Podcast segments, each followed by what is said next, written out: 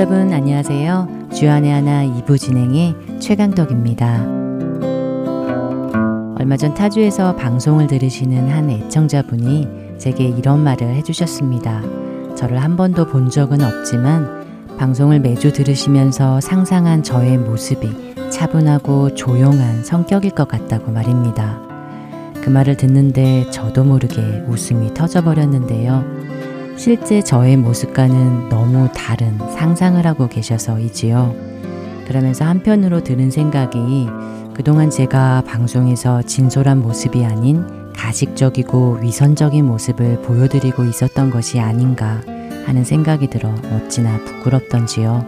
사실 저는 차분과는 거리가 먼 오히려 덜렁댄다는 표현이 더 맞는 사람입니다. 그래서 실수도 많고 빠뜨리는 것도 많은데요. 성격도 조용한 성격이라기보다는 감정의 기복도 심해서 기분이 업이 될 때는 한없이 수다스럽고 그러다가 금세 가라앉아 버리기도 합니다. 그런가 하면 무엇보다 저는 성격이 아주 급해 무언가를 잘 기다리지 못합니다. 예전에도 한번 말씀을 드린 적이 있었는데요. 컵라면을 먹을 때 뜨거운 물을 부어놓고는 익을 때까지 기다려야 하는 그 몇 분을 참지 못해 뚜껑을 열었다 닫았다 하며 결국 덜 익은 라면을 먹기 시작하기도 한다고 말입니다. 그런데 요즘 들어 깨닫게 된 것이 있습니다. 이런 저의 성격이 저의 신앙생활에도 고스란히 나타나고 있더라는 것입니다. 기다리지 못하고 조급한 저의 성격이 하나님과의 관계에서도 그렇다는 것이지요. 요즘 저는 이런 생각이 듭니다. 하나님께서는 그런 저를 누구보다 잘 아시기에 제가 기다리는 법을 훈련하시고 계시는구나 하는 생각 말입니다.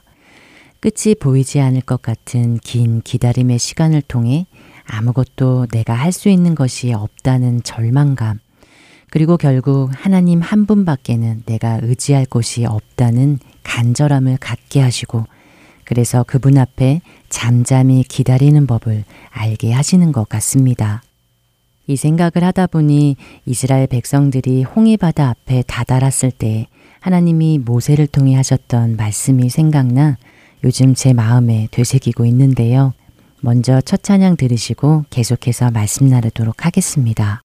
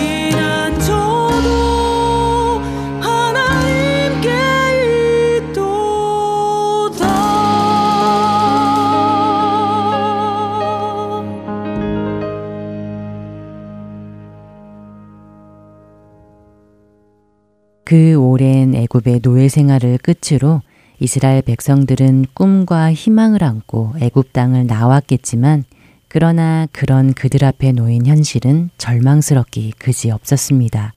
앞에는 홍해 바다가 가로막고 있고 뒤에는 애국 군대들이 무섭게 추격해 오고 있었던 것이지요.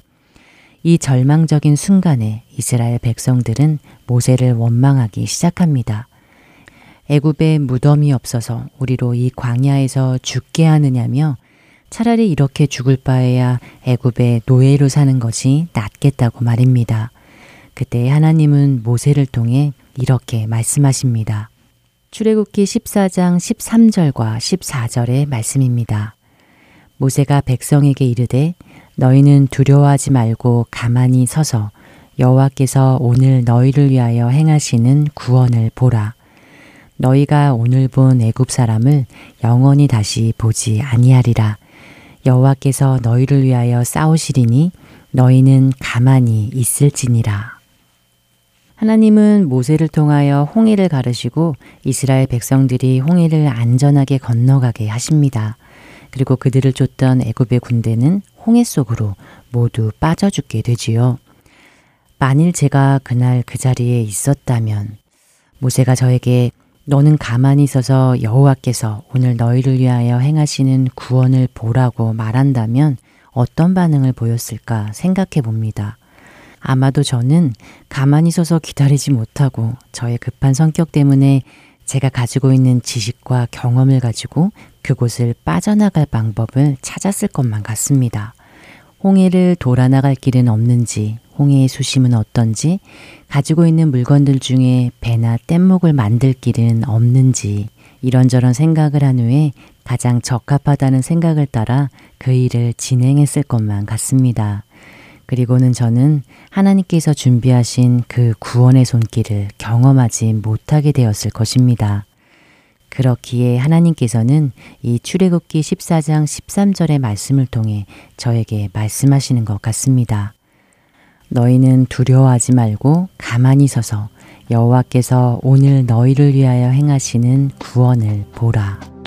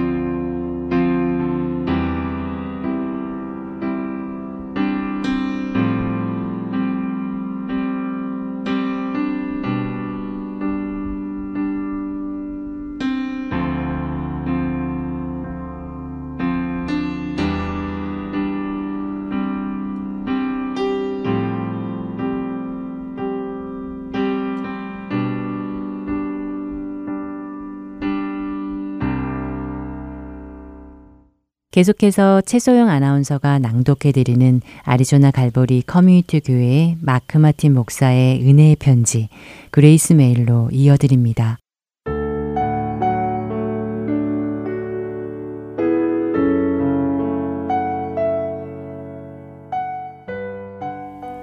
사람이 많은 탈취물을 얻은 것처럼 나는 주의 말씀을 즐거워하나이다.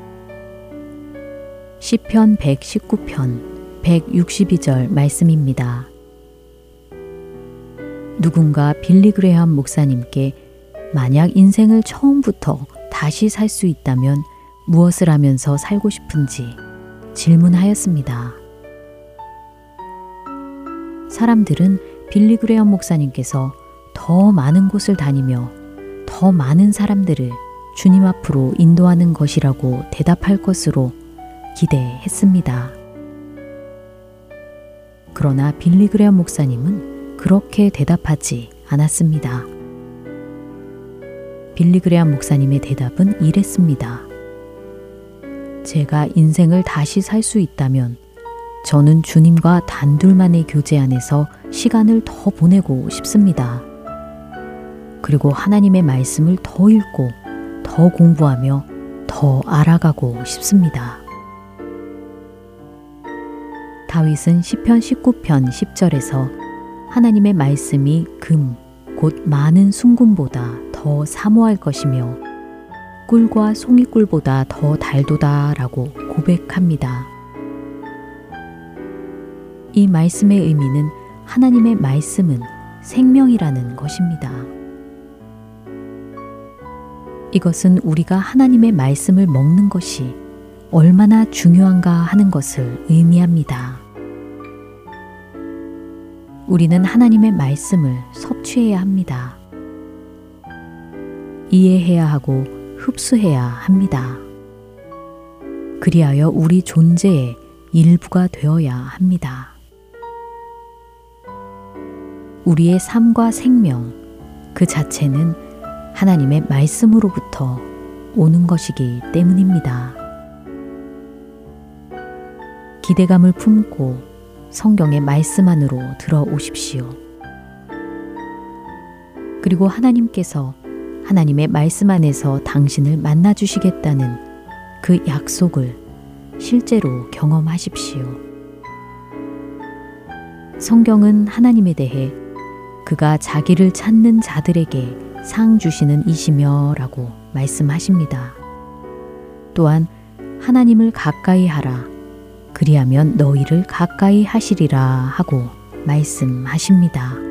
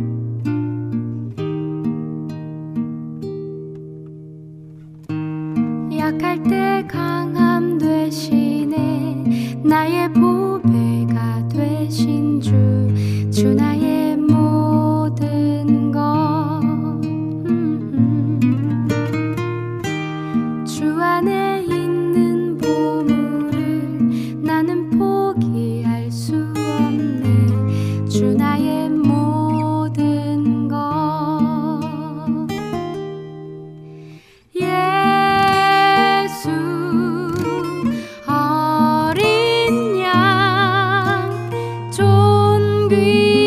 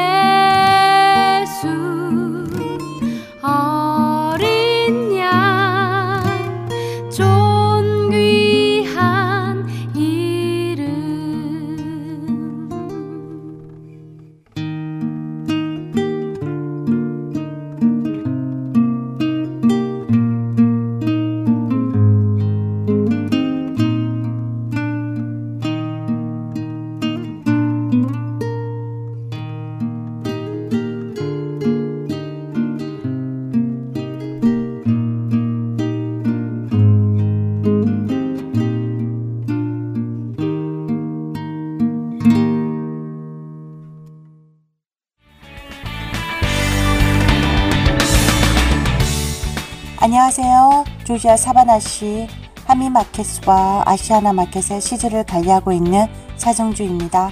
하나님의 인도 아래 이렇게 복음방송 시드를 들고 전하게 되어 너무 감사합니다. 안녕하세요.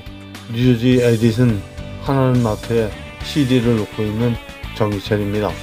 하나님의 은혜를 전하게 되어서 너무 감사합니다. 안녕하세요. 저는 아리조나주 그랜델에 있는 아시아나 마켓에 CD를 비치하고 있는 봉사자 오미숙입니다. 이렇게 복음 CD를 듣고 전하게 되어 기쁩니다. 감사합니다. 안녕하세요. 저는 뉴욕주 플러싱에서 잔치잔치의 복음방송 CD를 비치하고 있는 봉사자 송대욱입니다.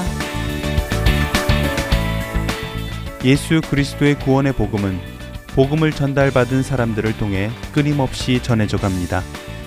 여러분도 복음의 전달자가 되실 수 있습니다.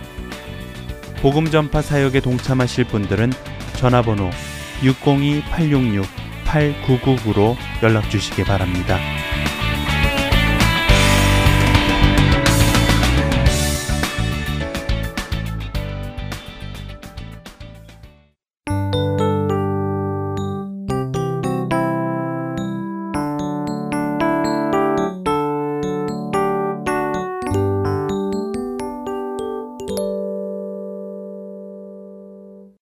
설교 말씀 함께 하시겠습니다.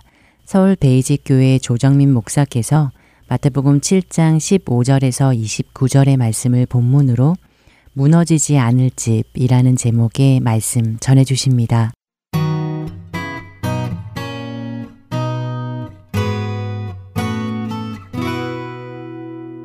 예수님께서 처음에 이 말씀을 시작하실 때 나를 따르는 무리들, 제자들, 그리고 주님을 주라고 고백하는 사람들의 신앙의 첫 자리가 어떠해야 할 것인지로부터 말씀을 하셨습니다. 그것은 복에 대한 우리의 생각 전체가 바뀌어야 한다는 것이죠. 하나님의 복은 우리에게 손에 담아주는 복이 아닙니다. 우리 호주머니에 담아주는 복이 아니에요. 주님께서는 우리가 복이라고 여겨야 할 것들은 그는 애통한 마음이고 그런 가난한 마음이고 그리고 온유한 마음이고 의에 줄이고 목마른 마음이고 그래요. 가난한 마음, 깨끗한 마음 그리고 화평을 그렇게 갈망하는 마음 또 의를 위하여 핍박을 받더라도 두려워하지 않는 마음 그 마음이 바로 우리의 복이라고 말씀을 시작하신 것이죠.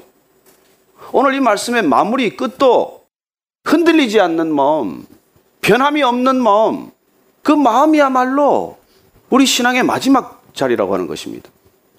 여러분, 신앙이란 마음에서 시작해서 마음으로 끝이 나는 것이에요.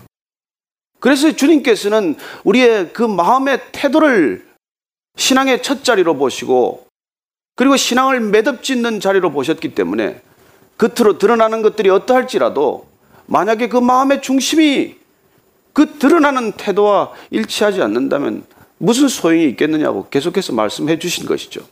그래서 진정한 신앙이야말로 우리의 위선적 태도에서 비롯돼서는 안 된다는 것을 일깨워 주셨고 그리고 오늘 이 말씀을 마무리 지으면서 신앙이란 마치 집 짓는 것과 같아서 어려움이 닥치더라도 바람이 불고 비가 오더라도 무너지지 않는 집을 짓듯 그렇게 우리의 마음을 가다듬어야 한다는 것이죠. 오늘 우리가 이 예수님의 산상수훈, 이 예수님의 첫 번째 설교를 우리가 매듭 지으면서 저와 여러분이 이때까지 들은 말씀을 다시 한번 기억해야 할 것이고 그리고 그 말씀이 진정 우리에게 들려주시고자 하는 그 본질, 그걸 우리가 결코 놓쳐서는 안 된다는 것이죠.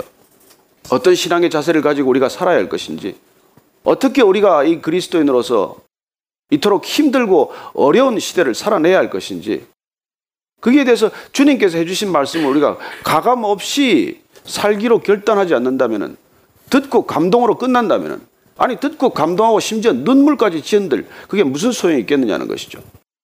오늘 주님께서는 말씀을 통해서 우리 신앙이란 그 마음의 끝자리, 우리의 마음이 마치 흔들리지 않는 집, 지진이 나도 무너지지 않고 어떤 환란이 오더라도 그렇게 파괴되지 않는 집을 짓듯 그렇게 우리를 지어가야 한다는 것이죠. 그 집은 어떤 집입니까? 우리의 인격의 집이에요.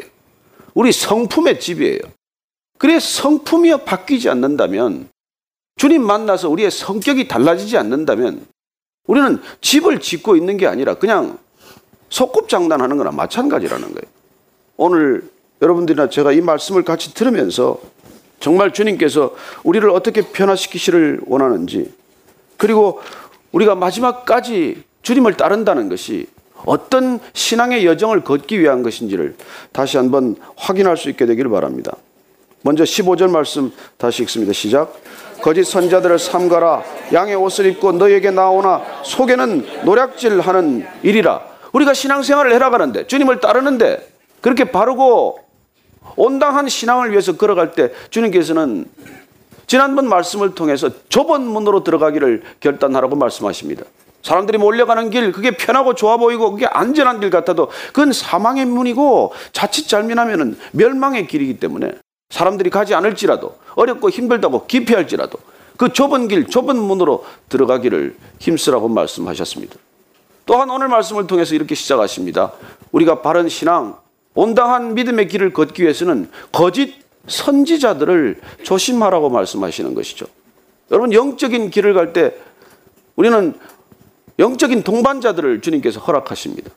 그러나 이게 주님께서 우리에게 허락하신 동반자인지, 주님께서 주님의 말씀을 전하라고 세우신 주님의 그 대언자인지를 우리가 분명히 확인하지 못한다면 우리는 거짓 산자들에게 끌려가다가 여러분 단순히 돈을 좀 잃어버리는 것, 무슨 물질을 좀 사기당하는 것, 건강을 좀 다치는 것, 이것과는 비교할 수 없이 우리의 영혼이 낚아채이는 그래서 우리가 가야 할 길과는 전혀 반대로 가는 그런 일들이 일어난다는 것이죠.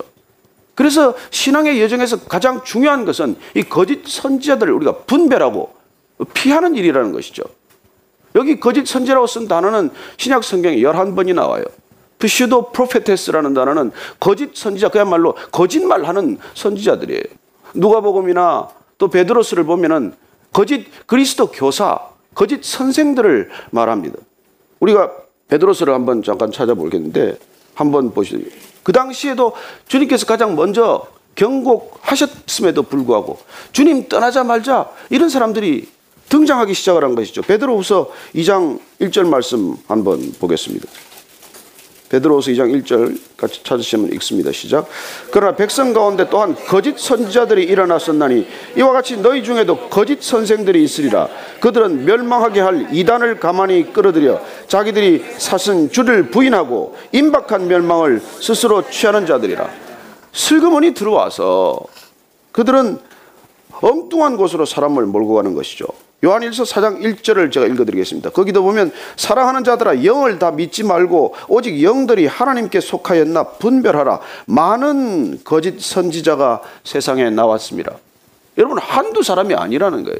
많은 거짓 선지자가 있다고 말합니다. 구약 시대는 어땠을까요? 구약 시대도 마찬가지입니다. 에스겔 선지자를 통해서 이렇게 말씀하십니다. 에스겔서 한번 찾아보시겠어요? 13장 3절 4절 말씀입니다. 찾으셨으면 같이 읽습니다. 에스겔서 13장 3절 4절. 시작.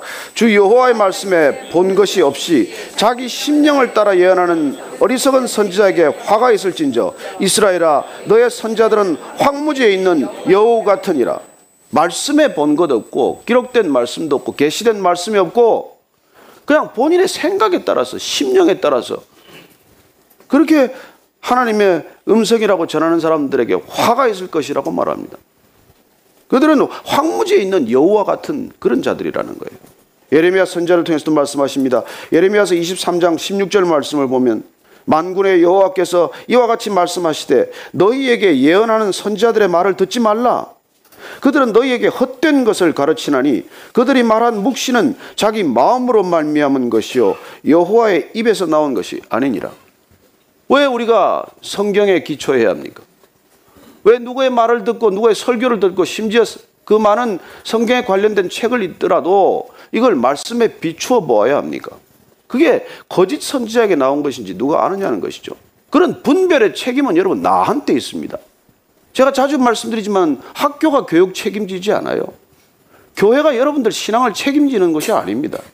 교회란 하나님을 바로 만난 사람들의 공동체일 뿐이지 하나님 못 만난 사람, 하나님을 모르는 사람, 하나님을 잘못 아는 사람들끼리 뒤섞여 있는 걸 우리가 그냥 교회라고 통칭 부르고 그냥 교회라고 우리가 불러서 거기 다니고 있을 뿐이지 진정 우리가 교회가 되기 위해서는 영을 바로 분별한 사람들, 하나님의 말씀을 가려 들을 수 있는 사람들의 공동체를 교회라고 하는 것이죠. 그래서 우리가 성경 읽기만을 고집하는 것입니다. 여기서부터 출발하지 않으면 진짜를 알지 않으면 가짜가 식별이 안 되기 때문이에요. 진짜를 끝없이 묵상하면 가짜는 순식간에 분별이 되지만 진짜가 내 안에 없으면 가짜는 너무나 많은 가짜가 있기 때문에 분별이 안 된다는 것입니다. 오늘 주님께서 바른 신앙 생활을 하기 위해서는 우리가 흔들리지 않는 집을 짓기 위해서는 거짓 선지자부터 조심하라는 거예요. 근데 이 거짓 선지자들을 분별하는 게 어렵습니까? 그리고 쉬울 수도 있고 어려울 수도 있죠. 가장 쉬운 방법을 오늘 주님께서 말씀해 주십니다. 16절부터 20절까지 한번 더 읽겠습니다. 시작. 그들의 열매로 그들을 알지니 가시나무에서 포도를 또는 엉겅퀴에서 무화과를 따겠느냐. 이와 같이 좋은 나무마다 아름다운 열매를 맺고 못된 나무가 나쁜 열매를 맺나니 좋은 나무가 나쁜 열매를 맺을 수 없고 못된 나무가 아름다운 열매를 맺을 수 없느니라.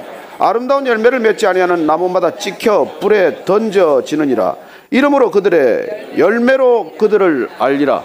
어떻게 거짓 선자를 분별하느냐는 것이죠. 가짜와 진짜를 어떻게 분별하느냐고 주님께서 가르쳐 주시는 분별법, 판별법은 열매를 보고 알라는 거예요. 어떻게 가시나무에서 포도나무가 포도가 열리겠고 엉겅퀴 나무에서 무화과가 열리겠느냐?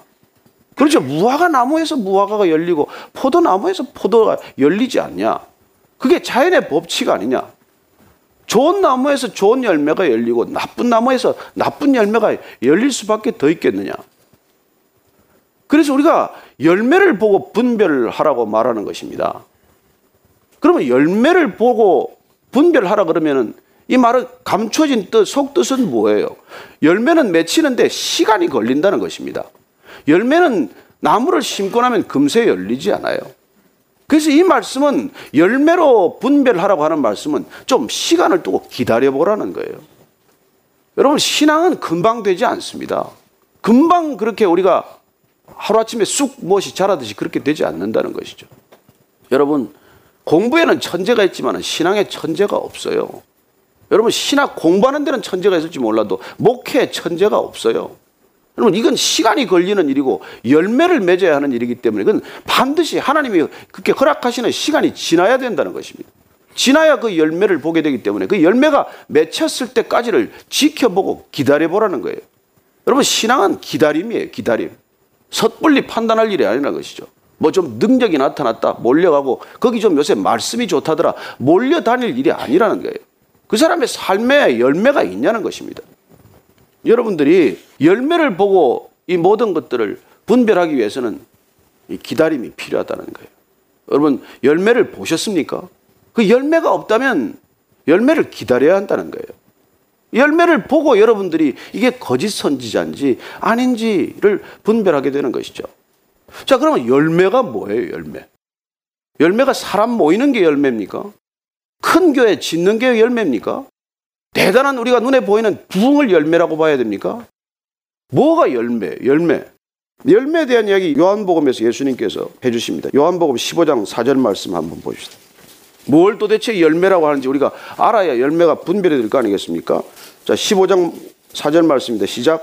내 안에 거하라. 나도 너희 안에 거하리라. 가지가 포도나무에 붙어 있지 아니하면 스스로 열매를 맺을 수 없음 같이 너희도 내 안에 있지 아니하면 그러하리라. 여러분 열매를 보니까 열매는 자기 스스로 맺히는 게 아니라는 거예요. 열매는 가지에 붙어 있어야 열리는 것이라고 말씀하십니다. 그렇다면 주님께서 포도나무고 너희는 가지니 나한테 붙어 있어야 내가 내 안에 내가 내 안에 있으면은 그때 비로소 열매를 맺는다고 말씀하실 때 이 열매는 주님과의 관계를 말하는 것 아니에요. 예수님과의 관계에서 일어나는 그 변화를 주님께서는 열매라고 하는 비유를 들어서 말씀하고 계신 것이죠. 우리는 열매라고 하니까 우리는 그냥 세상 살면서 업적주의, 성과주의에 우리는 물들어 있기 때문에 무슨 업적을 내고 성과가 드러나고 눈에 보이는 것들이 어떻게 눈앞에 나타나야 그걸 자꾸 열매로 생각을 하지만 아니에요. 열매란 관계의 산물이고 관계의 변화를 뜻하는 거예요. 그래서 주님께서 말씀하시는 이 열매는 내가 내 안에 있어야 되고 내가 가지처럼 나한테 붙어 있어야 일어나는 변화를 보게 될 것이라 그 말씀이에요. 그렇기 때문에 이 열매란 우리가 눈에 보이는 가시적인 성과를 말하는 것이 아니라 내 안에 일어나는 예수님과의 관계 때문에 시작된 내가 깨닫지도 못하고 내가 미처 의도하지도 않았던 그런 변화가 나한테 일어나는 거란 말씀이에요. 이게 열매의 진정한 뜻이라는 것입니다. 우리는 무슨 열매, 급한 열매를 바랄지 몰라요. 내 손에 잡히는 열매, 내 눈에 보이는 열매, 내가 흥분할 만한 열매, 그런 것들을 자꾸 열매라 과실이라 할지 모르겠지만 주님께서는 우리의 열매란 안에 관계 속에서 형성되기 시작하는 거라는 것이죠. 그래서 주님께서는 내 안에 있는 영적인 태도의 변화가 있느냐, 내 안에 어떤 성품의 변화가 일어나고 있느냐, 그걸 주님께서는 열매로 요구하고 계신다는 것입니다. 그러니 이 열매는 내가 뭐 맺었다고 자랑할 것도 없고 드러낼 것도 없어요. 열매는 시간 지나면 저절로 드러나게 돼 있어요. 내가 설명하지 않아도 그 사람이 자랑하지 않고 그 사람이 설명하지 않아도 그 사람의 삶 가운데 자연스럽게 드러나는 걸 우리는 발견하게 될 것입니다. 그래서 주님과의 관계 속에서 변화되는 그런 열매가 아니라면 주님께서는 그 후에 다시 15장 6절 말씀을 통해서 그렇게 말씀하세요. 요한복음 다시 우리가 보면 요한복음 15장 6절 말씀에 보면 사람이 내 안에 거하지 아니하면 가지처럼 밖에 버려져 마르나니 사람들이 그것을 모아다가 불에 던져 사르느니라. 그리고 주님께서는 그걸 불살라 버리듯 그건 아무 소용이 없다는 것이죠. 보사목처럼 말라 비틀어진 나무 가지처럼 그렇게 가지치기를 당할 것이고 그 가지는 모아다가 불에 태우고 말 것이라고 말씀하시는 것이죠. 그래서 오늘 우리가 이 본문 말씀을 통해서 주님께서 지금 열매로 분별하라고 할 때 그 사람이 주님 안에 있기만 하면 예수님과의 관계가 친밀하기만 하면 그 사람이 무슨 일을 해서가 아니라 성과로 드러나는 그런 업적이 아니라 주님과의 관계 속에서 날마다 변화해가면서 일어나는 그런 놀라운 열매를 우리가 반드시 보게 될 것이라고 말씀해 주시는 것이죠. 그 열매를 사도 바울은 어떻게 우리에게 알려주고 있습니까? 여러분들이 가잘 아는 대로 갈라디아서 5장 22절, 23절 말씀대로 그 열매란 곧 성령의 열매 아닙니까? 주님과의 관계에서 일어나는 변화를 그는 성령의 열매로 그렇게 우리에게 알려주면서 아홉 가지 열매를 우리에게 일러주셨어요. 뭡니까? 사랑과 희락과 화평과 오래 참음과 자비와 양성과 충성과 온유와 절제니 이 같은 것을 금지할 법이 없느니라. 자, 그러면 아홉 가지 열매는 그 순서를 한번 보십시오. 이 열매란 어떻게 열리는 것인지, 어떤 순서로 열리는 것인지가 중요하다는 것입니다. 첫째는 예수님이 내 안에 계시면, 예수님의 말씀이 내 안에 거하면, 여러분, 왠지 모르게 내가 사랑받는 존재가 되었다는 느낌이 들기 시작을 해요.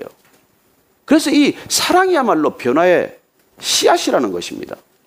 주님께서 우리를 찾아오시면 내가 주님을 영접하면 나는 주님 받아들인 것밖에 없는데 주님의 이름을 부른 것밖에 없는데 주님의 이름을 부르면서 무릎 꿇고 기도한 것밖에 없는데 왠지 내 마음 가운데 따뜻함이 있고 주님의 사랑이 느껴지기 시작을 하고 십자가의 사랑이 내 안에 흘러들기 시작을 해서 내 안에 사랑이 점점점 자라나고 흘러넘치기 시작한다는 것입니다. 이 사랑이 흘러넘치는 과정이 기쁨이에요.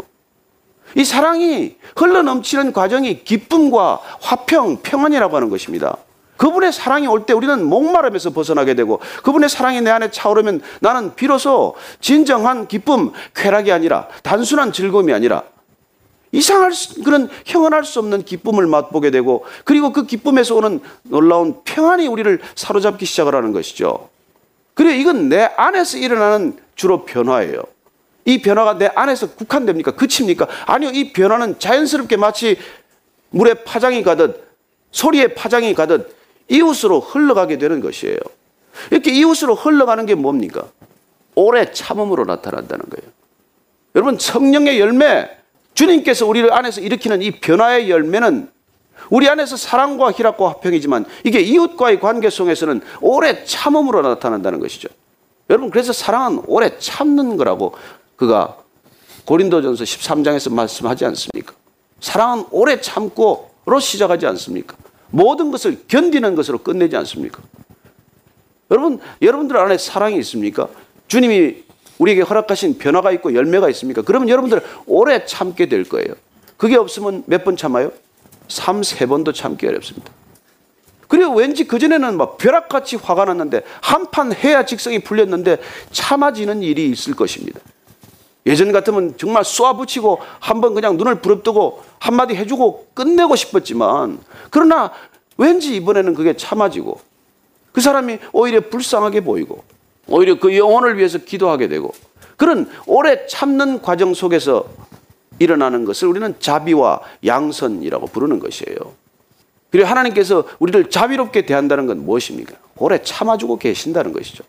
그분이 우리에게 좋게 대한다는 것, 선대한다는 것이 무엇입니까? 이 오래 참고 자비와 양선으로 대하는 걸 이걸 주님께서는 너희들이 누군가로부터 대접받고 싶은 대로 너희를 대접하라고 할 때 이런 대접을 주님께서 말씀하시는 것이죠.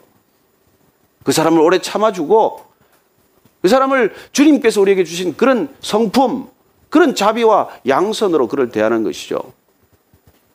이렇게 우리 안에 흘러 넘치는 그 모든 것들이 이 그리스도의 변화가 다시 이웃을 거쳐서 주님께로 올라가는 그 놀라운 새로운 영적 태도를 주님께서는 충성이라고 말하는 것입니다.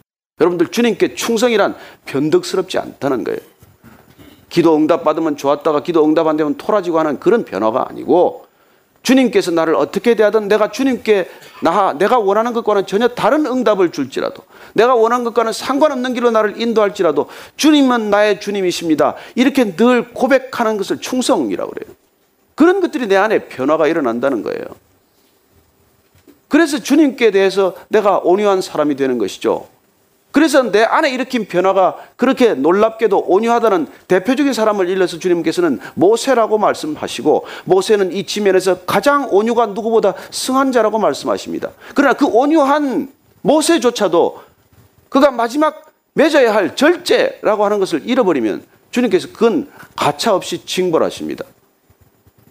그가 반석을 명하라고 했을 때 지팡이로 내리쳤을 때 주님께서는 너는 그것 때문에 너는 가나안 땅에 못 들어간다고 말씀하십니다. 여러분 얼마나 두려운 일입니까? 우리 안에 있는 그 놀라운 변화가 그 많은 열매를 맺은 것 같음에도 불구하고 마지막에 절제라고 하는 그런 열매로 우리가 귀결되지 않으면은 주님께서는 그 책임을 물으신다는 것입니다. 왜냐하면 우리가 순종했다면 그 열매는 자연스럽게 한 열매로 이루어져 갈 것이기 때문이죠. 저는 여러분들이 정말 날마다 이런 변화를 경험하시기를 바라고 이런 열매가 맺힐 수 있게 되기를 바랍니다. 이게 열매예요. 이 열매를 바라는 거예요. 예수 믿었더니 정말 뭐 이런 일이 생겼고 저런 일이 풀어졌고 애가 무슨 뭐, 뭐 하바대 갔고 이런 얘기는 그냥 집에서 조용히 애들하고 웃으세요. 그게 열매가 아니에요. 그래서 우리가 자꾸 그 열매에 대한 생각들이 오해가 있기 때문에 우리는 이 열매를 가지고 아주 혼탁스러운 그런 이상한 신학들을 만들어 놓은 것이죠. 여러분 이 열매하고 가장 혼합된 것, 이 복음의 열매하고 가장 뒤섞여 버린 것이 이른바 번영 신학이에요. 건강 신학이에요. 그건 만모니즘에서 비롯된 거예요. 또 이것하고 뒤섞여 있는 게 휴메니즘이에요. 여러분 휴메니즘은 인본주의예요. 휴메니즘이 얼마나 듣기 좋습니까? 얼마나 따뜻한 얘기입니까? 인간이 인간을 품는 것 같은 그런 게 얼마나 우리에게 감동을 줘요. 그러나 여러분 기억하십시오. 휴메니스트들이 말하는 인권, 그들이 말하는 사회개혁은 여러분 죄인이 죄인을 얘기하는 것 뿐이에요. 여러분 회개하지 않은 죄인, 주님께로 돌이키지 않은 죄인은 인권을 말해봐야 자기의 권익에 관한 얘기이고 사회개혁을 부르짖어 봐야 그건 자기 이익의 관점에서만 설파하고 있을 뿐이에요. 여러분 기독교는 좌파도 아니고 우파도 아니에요. 기독교는 사회주의도 아니고 민주주의도 아니에요 사실. 그리고 진정한 복음이 휴메니즘과 뒤섞여서는 안 된다는 것입니다. 하나님의 형상을 가진 인간을 누구보다도 존중하고 하나님의 형상을 가진 인간을 가장 꽃피울 수 있는 것이 복음이지만 그렇다고 해서 그 복음이 곧 휴메니즘은 아니라는 것입니다. 그래서 복음은 동성애자도 껴안아 줄 수 있고 사랑할 수 있지만 그러나 동성애를 합법화 시키지는 않는다는 것입니다. 그는 분명히 합법화되어서는 안 되는 일이죠. 그래요. 복음은 또한 그야말로 우리가 어떤 소유와 형편과 처지에 있더라도 물질로부터 자유함을 주는 놀라운 소식이지만 그러나 그렇다고 해서 내가 부와 건강과 행복으로 일평생 주님이 보장해 주신다. 그런 것과는 본질이 달라요. 여러분, 복음은 그런 얘기를 하고 있지 않습니다. 우리가 복음을 가졌음에도 불구하고 병들 수 있고 아플 수 있고 사고를 만날 수 있고 아이들이 어려움을 겪을 수도 있고 무슨 일이 있을 수도 있어요. 그런 거 다 없어지는 게 복음이라고 복음은 말하지 않습니다. 또 하나 우리가 조심해야 될 것은 복음은 여러분 긍정적 사고나 적극적 사고가 아니에요.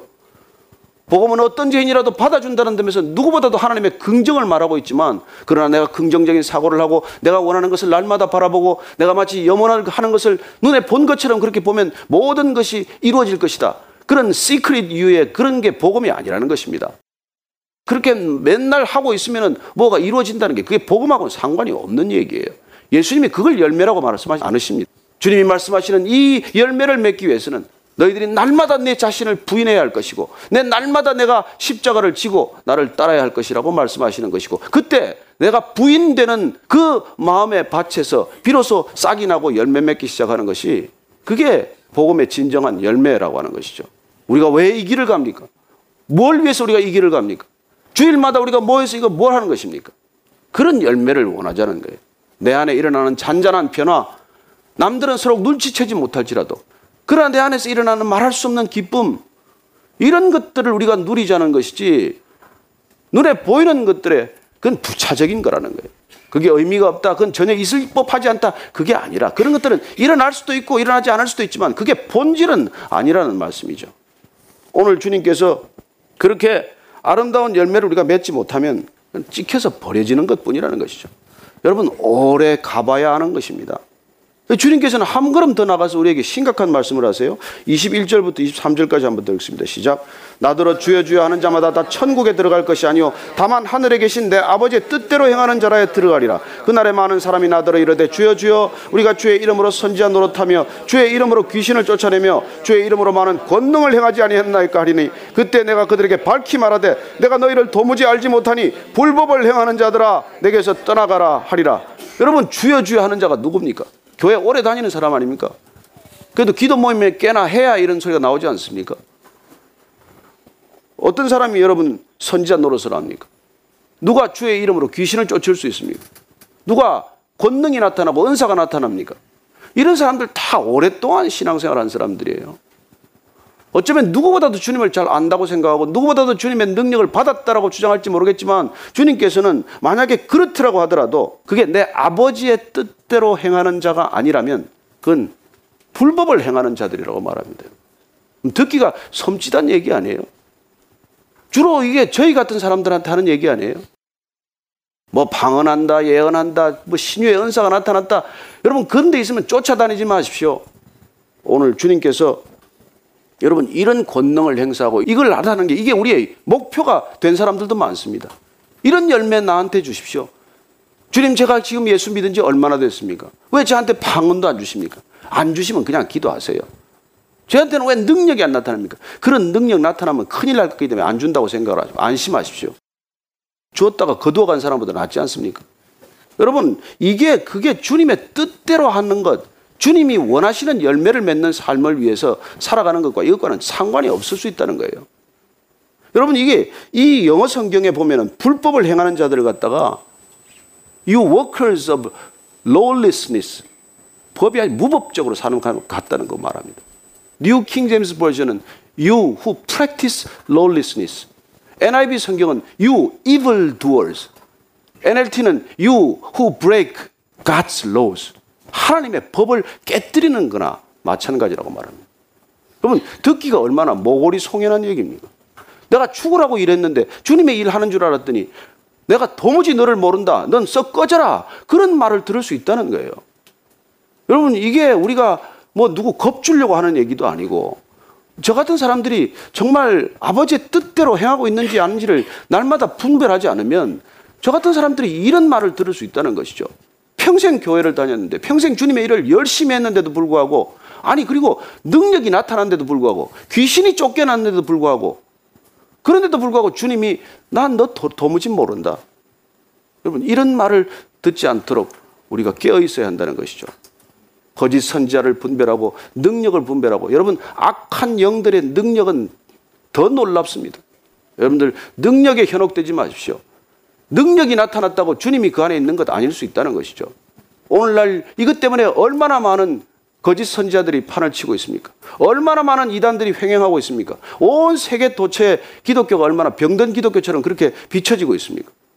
이 땅에 뭐 그야말로 부뚜막 귀신 좀 떠났나 무슨 뭐 이 선무당들 좀 떠났나 했더니 여러분 목사들이 선무당처럼 변한 사람이 얼마나 많습니까? 그걸 위해서 주님께서 우리 그런 능력을 위해서 주님께서 십자가를 지셨습니까? 그런 능력을 주시기 위해서 너 십자 가 지고 나를 쫓으라고 지금 말씀하시겠습니까? 여러분 정말 오늘 우리가 이 시대에 깨어 있어야 합니다. 불법을 행하는 자라는 얘기를 듣지 않기 위해서 내가 하고 있는 것은 주님의 뜻에 합당한가? 그러면 어떻게 해야 주님께 뜻에 합당한 일이 되겠어요? 나하고 주님과의 관계가 바로 잡힌 상태에서 일을 하지 않으면 그건 내 일이란 말이에요. 주님이 내 안에 계시지 않은데 주님의 말씀이 내 안에 거하지 않는데 내가 무슨 열심을 다하면 그건 불법을 행하는 일이 될 수 있다는 거예요. 그래서 여러분들 그렇게 뭘 하려고 하지 말라고 그러는 거예요. 아직 주님을 안 만났다면서요. 주님의 음성이 안 들린다면서요. 그러면 기다리세요. 그러면 될 거 아니에요. 그러면 성경 읽고 있으면 될 거 아니에요. 그러면 어느 날 여러분들은 성경에서 문자가 툭 튀어나오는 것을 경험할 거예요. 그 말씀이 마치 나한테 비수처럼 꽂히는 것을 경험할 거예요. 그 말씀 때문에 내가 심장이 울렁거릴 거예요. 통곡이 터질 거예요. 새로운 비전이 정말 그때서부터 싹 트기 시작할 거예요. 그래요. 하나님의 사람이 되어야 하나님의 일이 시작이 되는 거지. 사람이 사람의 방법으로 하는 게 하나님의 일이라고 주장하고 고집할 수는 없다는 것이죠. 오늘날 왜 교회가 병듭니까? 왜 자꾸 시간만 가면 우리는 변질됩니까? 내 안에 주님이 계시지 않고 주님의 말씀에 비추어서 온당치 않음에도 불구하고 그냥 열심을 다하기 때문에 생기는 일들이에요. 주님께서 오늘 우리가 이 말씀을 마무리 지으면서 너희가 바른 신앙, 온당한 신앙, 정말 진정으로 내 제자가 되는 길을 따르고자 하느냐. 그렇다면 오늘 내가 마지막 이 결론을 맺어주마. 그렇게 24절부터 우리가 27절까지 한번 더 읽겠습니다. 시작.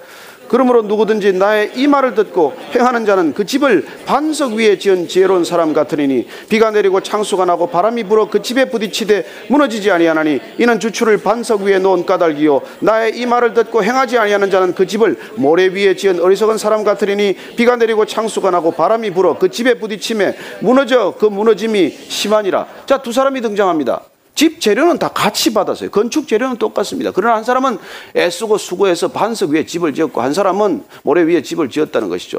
표시가 없습니다. 차이가 별로 안 나타나요. 건축 재료는 다 비슷해요. 그러나 언제 언제 차이가 드러납니까? 그래요. 비가 내리고 억수같이 비가 내리고 바람이 태풍이 불어오고 그리고 그냥 강이 범람하고 이럴 때 드디어 차이가 드러난다는 거예요. 여러분 지금 뭐 서울에 도쿄에 있는 고층 빌딩이나 서울에 있는 고층 빌딩이나 고층 빌딩만 보면 무슨 차이가 있습니까? 어떤 건 한국이 더 잘 지었죠. 그러나 언제 드러나겠어요? 일본은 여러분 고층 건물을 지을 때 적어도 진도 7이나 진도 8에 견딜 수 있는 내진 설계로 저 건물들 지어놨지만 우리는 여러분 그 정도의 지진이 오면 여기 서 있을 건물이 몇 개나 있겠어요? 생각만 해도 끔찍한 일 아닙니까? 그리고 우리가 일생 살아가는 동안 아무 문제가 없다면 뭐 말씀을 듣고 그냥 끝내버렸건 말씀 듣고 한번 감동하고 지나가 버렸건 말씀드리고 그냥 눈물 한번 흘리고 끝내버렸건 그 상관이 없겠지만 그러나 우리 인생은 반드시 바람이 불듯 태풍이 불어오듯 그런 고난이 있다는 겁니다. 우리가 알지 못하는 그런 환란들이 준비되어야 한다는 거예요. 언젠가는 반드시 그런 일들이 일어날 것이기 때문에 그 일에 준비되고 대비되기 위해서는 우리가 마치 반석 위에 집을 짓듯 그렇게 우리의 성품을 변화시켜 놓지 않으면 우리는 이 어려움들을 못 이겨나간다는 거예요. 우리의 성품이 그야말로 성령의 열매가 맺히지 않으면 우리는 이런 어려운 시기를 결코 견뎌낼 수 없다는 것입니다. 심지어는 이제 배교의 시대가 닥쳐오겠지만은 주님을 부인하고 떠나는 일들이 비일비재해질 것입니다. 이런 시대를 우리가 앞에 두고 해야 할 일은 우리가 날마다 주님과의 관계를 점검하고 내 안에 주님이 계신가? 나는 주님이 말씀하신 어떤 말씀을 지금 붙들고 있나? 그 말씀이 나를 통해 이루어지기 위해서 나는 얼마나 내가 죽을 힘을 다하고 있나? 이런 것들이 우리 안에 일어날 때 자연스럽게 변하는 누군가에게도 좋은 도전이 되겠지요. 그러고는 이런 얘기를 들을 것입니다. 너 요새 왜 그렇게 변했니? 너 얼굴은 왜 그렇게 변했고, 표정은 왜 그렇게 변했고, 사람이 왜 그렇게 달라졌니? 여러분, 그게 열매예요. 그게 열매. 그런 열매 들어보셨습니까? 어제나 오늘이나 변화가 없고 10년, 20년이 지나도 변화가 없고 내가 교회 다닌다는 얘기 안 하면 누구도 내가 교회 다니는지 모르고 네가 교회 다니? 그런 충격을 주는 일들이 없게 되기를 바랍니다. 오늘 충격을 받으려면 이런 충격을 받으세요. 28절, 29절 말씀입니다. 시작. 예수께서 이 말씀을 마치심에 무리들이 그의 가르치심에 논란이 이는 그 가르치시는 것이 권위 있는 자와 같고 그들의 서기관들과 같이 아니함일러라. 말씀을 시작할 때는 제자들에게 말씀하셨습니다. 그러나 말씀이 진행되는 동안 무리들이 옆에 앉더니 말씀이 끝날 때 보니까 무리가 가득 예수님을 에워싸고 있어요. 그리고는 그들의 반응이 어떻습니까? 그들이 놀랐다는 거예요. 그들이 충격을 받았다는 것입니다. 여러분, 예수님 말씀을 들으면 충격을 받아야 돼요. 충격을 받을 말씀을 하지 않으셨습니까? 깜짝깜짝 놀랄 말씀을 하지 않습니까? 근데 나는 예수님 말씀 듣고도 뭐 한 번도 충격받은 일이 없습니다. 제가 이 설교요, 평생 들었거든요. 이 여러분 읽었습니다. 수없이 읽었습니다. 근데 저는 충격받은 일이 없다는 사실에 충격받지 않게 되길 바랍니다. 여러분 주님께서 이 말씀은 그냥 일반 서기관들이 하는 사람들 그 동시대에 수많은 율법학자들이 하는 말씀과 본질이 다르다는 말씀이에요. 그들은 늘 겉으로 드러나는 것을 중시 여겼지만 그러나 주님께서는 내 안에 손이 없이 일어나는 변화 내 안에 일어나는 성품의 변화야말로 진정한 열매요. 그게 궁극적인 신앙의 목적이라는 것입니다. 그게 구원받은 증거라고 말하는 것이죠. 뭘로 구원받으셨습니까? 안 되는 일이 풀려서 구원이라는 걸 확인하셨습니까? 아니에요. 내 성품이 예전과는 전혀 나도 모르게 이렇게 달라졌습니다. 이런 열매가 여러분들 삶에 맺히게 되기를 바랍니다. 이게 우리가 신앙생활 하는 이유예요. 이게 목적이에요. 이 목적 변함이 없게 되기를 바랍니다. 여러분 한 주간의 삶도 그렇게 살게 되기를 바라고 그렇게 살아가는 여러분의 모습을 보고 당신 예전의 사람 맞아? 이런 얘기를 한 번쯤 인생에 들어봄으로써 여러분들 자신이 충격에 빠지기를 바랍니다. 내가 어떻게 이런 소리까지 듣게 되었나? 그런 충격에 사로잡힌 일주간의 간정을 가지고 다음 주에 오셔서 기도할 때 주님 한 주간도 또 죄만 짓고 왔습니다. 그런 기도하지 마시고 주님 내가 왜 이렇게 달라졌습니까? 이 모든 변화를 이 모든 놀라운 열매를 주님께 올려드립니다. 그렇게 기도하는 저와 여러분이 되기를 축원합니다.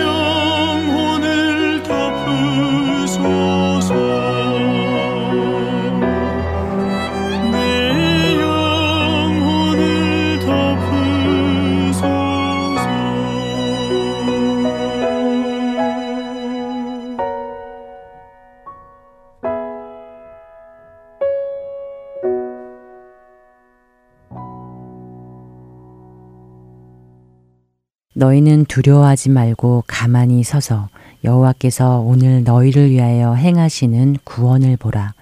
출애굽기 14장 13절의 이 말씀이 얼마나 도전이 되는 말씀인지 모르겠습니다. 가만히 있는다는 것은 아무것도 하지 않는 것이 아니라 내 생각, 경험, 지식, 의지를 따르지 않고 하나님만을 의지한다는 의미일 것입니다. 가만히 있는다는 것, 어쩌면 그것은 하나님에 대한 최고의 믿음의 표현이 아니겠는지요. 우리는 우리가 믿는 만큼 멈춰서 있을 수 있을 것입니다. 하나님을 신뢰하는 만큼 기다릴 수 있을 것입니다. 하나님은 이스라엘 민족을 불기둥과 구름기둥을 통해 인도하셨습니다. 기둥이 움직이면 이스라엘 민족도 움직이고 기둥이 멈추면 이스라엘 민족도 멈추었습니다. 그것이 바로 전적인 믿음에서 나오는 행동이 아닐까요? 그분이 가라고 하시면 가고 멈추라 하시면 멈추는 것, 기다리라고 하시면 기다리는 그것이 바로 믿음 아닐런지요. 하나님께서 지금 여러분에게 나아가라고 하십니까? 혹시 멈춰서서 하나님께서 우리를 위해 하시는 일을 하나님의 하나님 되심을 보라고 하시는지요. 그분을 믿으십시오. 믿음의 눈으로 전능하신 하나님을 바라보면서 하나님께서 하시도록 나의 지식과 감정과 의지와 판단과 습관도 내려놓으시기 바랍니다.